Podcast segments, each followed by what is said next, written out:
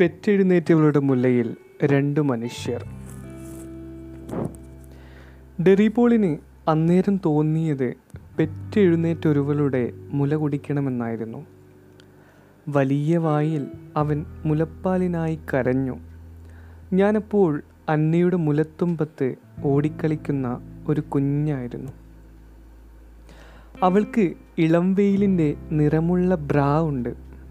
അതേപോലൊരു വെയിലിൽ നിന്നും ഡെറിപ്പോൾ വിയർത്തു വരുമ്പോൾ പഴുത്ത രണ്ട് പപ്പായകൾ മുറിച്ച് അവൾ തണുത്ത ജ്യൂസ് ഉണ്ടാക്കി കൊടുത്തു മുലപ്പാലില്ലാത്ത അവളുടെ മാറിടത്തിൽ കിടന്ന് അവൻ വീണ്ടും കരയാൻ തുടങ്ങിയപ്പോൾ അവനെ മടിയിൽ കിടത്തി അങ്കിപ്പൊടി കുറുക്കിയത് കൊടുത്തു.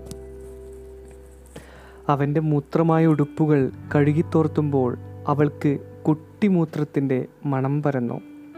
ഞാനപ്പോൾ അടുക്കളയിൽ ഉള്ളി മുപ്പിച്ച ചോറും ചീരക്കോഴിക്കറിയും തീന്മേശയിലേക്ക് എടുത്തു വെച്ചു ഡെറിപ്പോൾ മുലപ്പാലില്ലാതെ മരിക്കുമോ എന്ന ഭയം എന്നിൽ വിയർക്കുമ്പോൾ അവൾ എന്റെ നെഞ്ചിൽ നിന്നും രണ്ട് പിങ്ക് നിറങ്ങൾ പറിച്ചെടുത്ത് തുപ്പല പുരട്ടി അവന്റെ വായിൽ വെച്ചു കൊടുത്തു.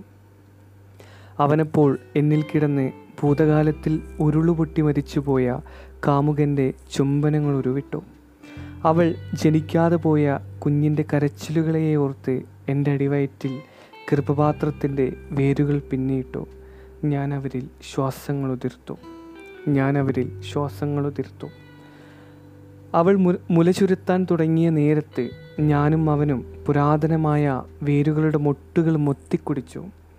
എത്ര പുഴകൾ അരുവികൾ നിർച്ചാലുകൾ ഒഴുകി ഒഴുകി വന്നു.